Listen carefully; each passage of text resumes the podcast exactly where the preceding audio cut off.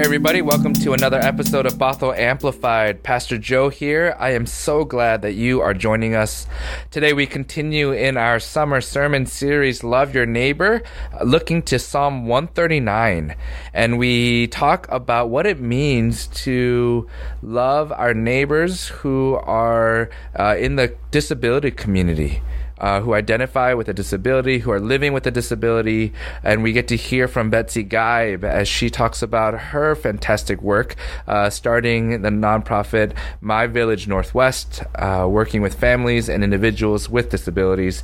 Uh, we name explicitly, and I'll name it here, that if you are someone with a disability or you identify with the disabled community, you are loved, you are fearfully and wonderfully made in God's own image. God knows you and God sees you. God loves you and I love you as well. So check out this sermon from Love Your Neighbor and uh, we'll talk to you soon. So, this summer, we're navigating this series called Love Your Neighbor, where we're listening to the powerful stories and testimonies of people in our community who are loving their neighbor, people who are living out their love, who are expressing and sharing that love with those we might keep oppressed or marginalized or on the outsides of community, people who are participating in what God is already doing in our world. And our hope is that we would hear these stories, we would receive these stories, and we would be challenged to go and do likewise. So far, we've heard from Alex Watkinson as she shared her hopes and dreams of loving neighbor through sustainable and equitable agriculture as a means of justice. And, and then we heard from uh, Marcia Stickle, who shared about seeing your neighbor, especially uh, across a table over some food, sharing in a meal. And, and then we heard from Jim O'Farrell, who shared about loving neighbor through shelter and the idea that building houses could lead to building homes of abundance and love and community community. Today, we will hear in just a little bit from Betsy Geib about the way she loves her neighbor. But first, I want to share a couple uh, thoughts. When I was in college, uh, a group of friends and I, we joined what was called Dance Marathon. And if you've ever seen me dance, you'll assume that this student run nonprofit is not actually about dancing, and your assumption would be correct. dance Marathon is a program that raises funds and awareness for pediatric rehabilitation programs at some of our local partnering hospitals. And so we were put into groups uh, that partnered with local families. And, and my group got to journey with uh, a young man named Austin and his family over the course of the year. Uh, Austin was born with a couple of disabilities, uh, one impacting his eyes, the other impacting his legs. And I was re- I'm remembering that it was one of our earlier check ins. I, I, I, was sitting there with the executive director of Dance Marathon. I, I was there as the leader, facilitator of my team, and we were meeting at a coffee shop.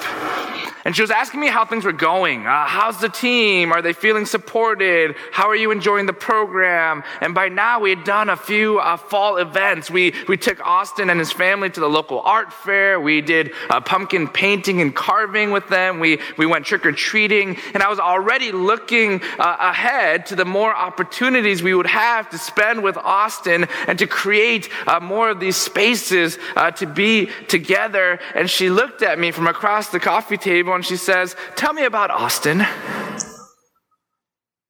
I blanked. I didn't know.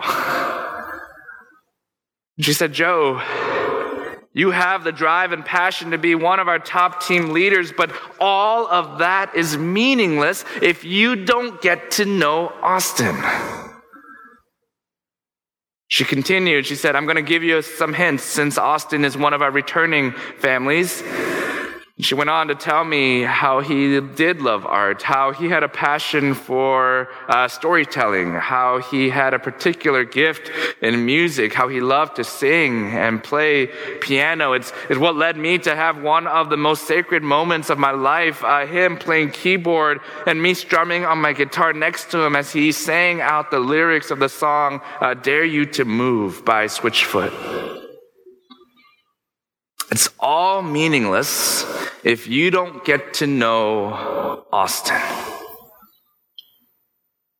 You know, there's something beautiful about the Psalms. We, we, we trust that God is with us in every season of our lives, from the mountaintops to the valleys of the shadow of death. And we, we can embrace our full humanity and our mortality because of God's presence and promise of life. The Psalms capture the fullness of the human experience, from profound praise to unspeakable anger and doubt. The Psalms capture all all seasons of human life, seasons of joy and anguish and hurt, of unexpected newness and surprise when we least expected. And here in Psalm 139, we see this intimacy of God knowing us. We didn't read uh, these verses in our text this morning, but listen to how this psalm starts. This is verse 1 through 5 of Psalm 139. Oh Lord, you have searched me and known me. You know when I sit down and when I rise up. You discern my thoughts from far away. You search out my path and my lying down. You are acquainted with all my ways. Even before a word is on my tongue, oh Lord, you know it completely you hem me in behind and before. You lay your hand upon me. Already in these first six verses, the psalmist addresses God directly 10 different times. You have searched me. You know me. You discern. You hem. And that intimacy continues in our text, this intimacy of God knowing us. Verse 13, for it was you who formed, you knit but one of the things that I love about this passage is what happens next. It's verse 14. And remember again, up until now, these first 13 verses in it, God is real and close and personal to us. God knows us. And then we get to verse 14 and hear what happens. I praise you. For I am fearfully and wonderfully made. Wonderful are your works that I know very well.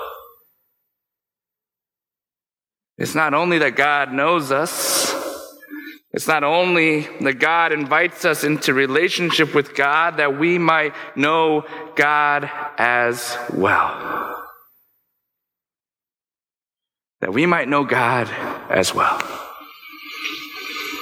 Today we're talking about disabilities, and I, I want to say a few things pretty plainly this morning.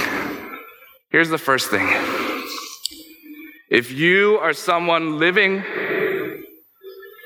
if you are someone living with a disability or considers yourself disabled, hear this. You are wonderfully made exactly as you are. God knows you. God loves you. God created you. Period. Here's a second thing, church. It's not enough to simply acknowledge that our siblings with disabilities are wonderfully made known by God. The challenge is, are they known by us? Listen, as of 2010, about 56.7 million or 20% of the US population had a disability according to a broad definition of disability, and more than half of them report a disability as severe. Over 1 billion people, or 15% of the world's population, live with some sort of disability. And despite that, estimates are that 80 to 85% of churches don't have any level of special needs ministry. Last one. More than 90% of church going special needs parents cite that the most helpful support would be, quote, a welcoming attitude toward people with disabilities, end quote. And many of them continue to say that the attitude is not yet experienced. Church, if we claim to know that all people are known by God, that all people are loved by God, created in God's own image, are we living out that love in our actions? Are we living out that love in our actions? Betsy Geib will continue this thought as she shares with us this morning about the way she loves her neighbor, and I'm grateful to her for taking the time to connect, to record. I know that I was incredibly blessed in getting a chance to sit down with her, to hear from her, and to hear more of her story, and I know you will too. And so let's go to that video now. Right, my name is uh, Betsy Geib, and um, I'm married to my husband Graham Geib, and we have two daughters, uh, Clarice, who is 22, and Bianca, who is 19. Um, and we have been coming here I don't even know how many years it's been, but it was uh, Clarice. Uh, Bianca was, um, it was before she was in kindergarten. Wow. Yeah, so it's been a while. So if you can think back all the way, mm-hmm. those many years ago, what were you looking for something in particular? What drew you to this community? Yeah, so we were church shopping after we had moved um, up here, and we'd gone to a couple of different places we came i actually came here first by myself just to check it out mainly because it's it was convenient and we knew one family that had been coming here actually um, so i came and honestly uh, celeste uh, welcomed me. Um, I think probably uh, there were a few other people's, but I remember Celeste, and I talked to her specifically about needing a place for um, for our family, and that Clarice had developmental delays, and what would that look like? And she was just so affirming and so kind that it felt safe. Yeah, so you all have been here for a little while, and uh, uh, throughout that time, I know you all have been really engaged in the life of the church. Uh, tell us some of the ways that you've been involved. Sure. Okay, so uh, Graham and I have participated with uh, the core, a core group that we've been, I don't know, that's probably 10 years yeah. now. It's been a core group of people that have met, um, and we've maintained friendships, obviously, um, supported one another through lots of different uh, parts of life and things that have been going on, good and bad, or good and hard, I should say. And the girls um, grew up in the church. They participated in youth group for many, many years, and uh, like you said, the the uh, summer trips and the mission trips and. Uh, also um, the VBS. They both participated in VBS, first coming into VBS and then helping out with VBS. And um, we've also uh, been involved with the Wonderfully Made ministry um, here at the church. Yeah, and tell us about that Wonderfully Made. It's a, it's a relatively newer program, I would right. say, from uh, our ministry context, but tell us a little bit about it. Yeah, so I think of it as a as a support group for the families in this church who um, have are, are, impacted by disability of some sort. Um, mostly, it's it's parents that are meeting, but it wasn't just parents. It was also grandparents, and in some cases, um, you know, other people that were um, in the disability field that would come together about monthly. Yeah. And again, it's a it's a sharing and a, a celebration and and support of everything around being in a family with a person with a disability. Yeah, and making sure that uh, it's in our consciousness mm. of the recognizing the fullness of the diversity of our community. And I know uh, one of the things that Wonderfully Made also was really uh, instrumental in is uh, helping create buddy system, mm. supporting mm-hmm. Uh, throughout worship and Sunday school programming, as well as creating fidgets and, and looking at different learning styles. Right. Now you mentioned earlier um, that Clarice has uh, is living with a disability. Yes. Um, and that has impacted your whole life, so much so that you uh, were instrumental in starting a, a nonprofit, uh, My Village Northwest. Tell us about that. Yeah, so um, Clarice went to the developmental preschool here in town, and um, I was part of a, a PTA that was there. And there was just this really good core group of people, and we became really close and fast friends um, throughout that year. And at the end of the year, as it is in our district, our kids were going to go off to all of these different schools based on where they had a program for them. Um, and we did not want to lose that connection. So we, we, I started a, um, a group. At that point, it wasn't a nonprofit. It was just a group. We, I decided that we would start with us what we called our special Santa event. Um, and after that first special Santa event, I just wanted to follow it up with something so that our families that had come together could continue to meet and grow together. So um, in that first year, we expected to have about maybe 15 families show up to this event, and we had about 40 families show up to that event. And from that point on, we just continued to meet monthly for potlucks. Um, and then one thing led to another, and we, you know, had a board, and then people, we had more events, and eventually at some point we decided we would become a nonprofit. We are now at the point where we do our uh, can do every year, which has been a, a celebration of our community with our community, if that makes sense, Yeah. because we do feel loved when when we're at that event and and the community shows up for it. Um, and we continue to have our special Santa every year, which is an opportunity for for kids who can't handle being in a different space to come and and visit with Santa. Yeah. What I appreciate so much about the story is that the- you find community and you find action both in the life of the church and beyond the walls, and recognizing that our faith isn't to be kept within, Yeah. but it challenges us to look beyond. Tell us why uh, and how your faith really impacts this work that this amazing work that you and um, your colleagues and your friends are doing. Yeah, that's a good question. I think you know, for it's it's difficult because it's very personal for me, right? There's a personal aspect to it. Um, I I do this because I love my daughter.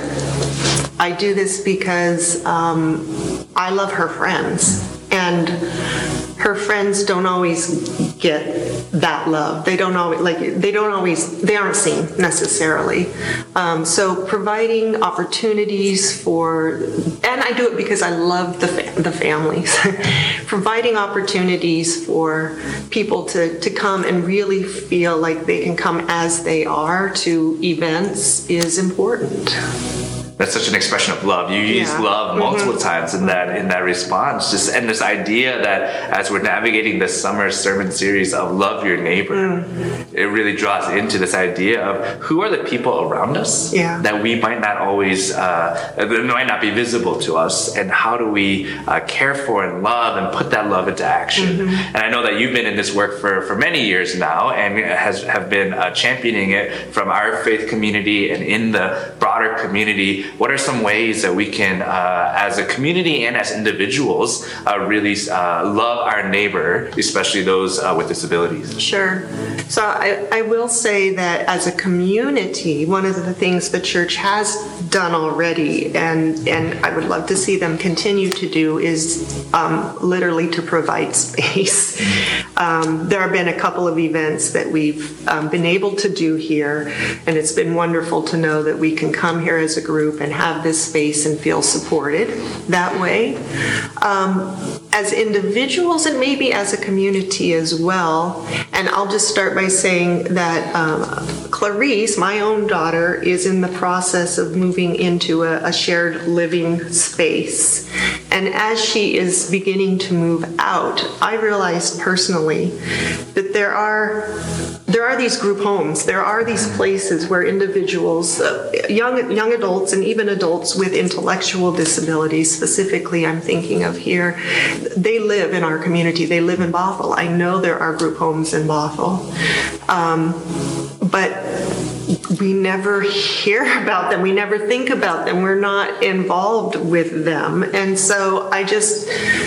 I just wonder I, for, for Clarice, I would love to have people visit her. I would love for them to know that she's there and whatever. And so I think about that with these other with these other places as well. How do we reach out? How do we invite? How do we support um, these homes? Yeah. Yeah, I really appreciate uh, those action items and, and tangible ways that we can uh, love our neighbors, love uh, those with disability, uh, physical or intellectual, and, and all the above, and embrace. You know, as we continue on in this work towards transformation of our community here at Bothell and the broader community beyond the church walls, where do you find hope? So, I I think that I find hope in many times in very small gestures. Um, I find hope when I, am going to talk in terms of my daughter now. Um, I find hope when people see her, when they actually see her and take the time to get to know her. Um, I find hope when um, she's included in whatever level that looks like. And for her, it can be something very simple. I find hope, I think, in youth because they're so much better than we are. They, I, I, feel, they're they're just so much kinder usually than I think, um, at least than I was growing up. The youth, I think, are hopeful. They they I think have a great capacity for love and to see things maybe that that we didn't see. Um, I, I find hope in it was very hopeful to me, nice, however you want to say it, when um, this year during the Can Do race, I know it's a pandemic, I know it's tough for everyone, and, and this community, the church community, has continued to show up for the Can Do. And, and I came, and it was raining, and people were here, and we walked around the block, and it, it felt nice, right? That, that felt good. Um, I guess that's that's where I find hope.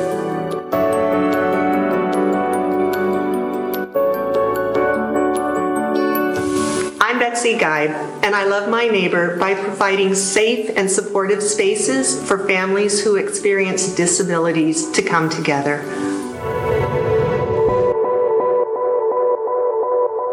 All right, so that was the latest sermon of our Love Your Neighbor series. Thanks again to Betsy Geib as she shared her story. I hope you heard that challenge to uh, see our neighbors, to often people with disabilities are uh, invisibilized. They are forced to the margins. We want to celebrate the diversity of God's creation, the beautiful diversity of God's creation, and we want to celebrate you. Stick around for another episode later this week. And until then, we will talk to you soon.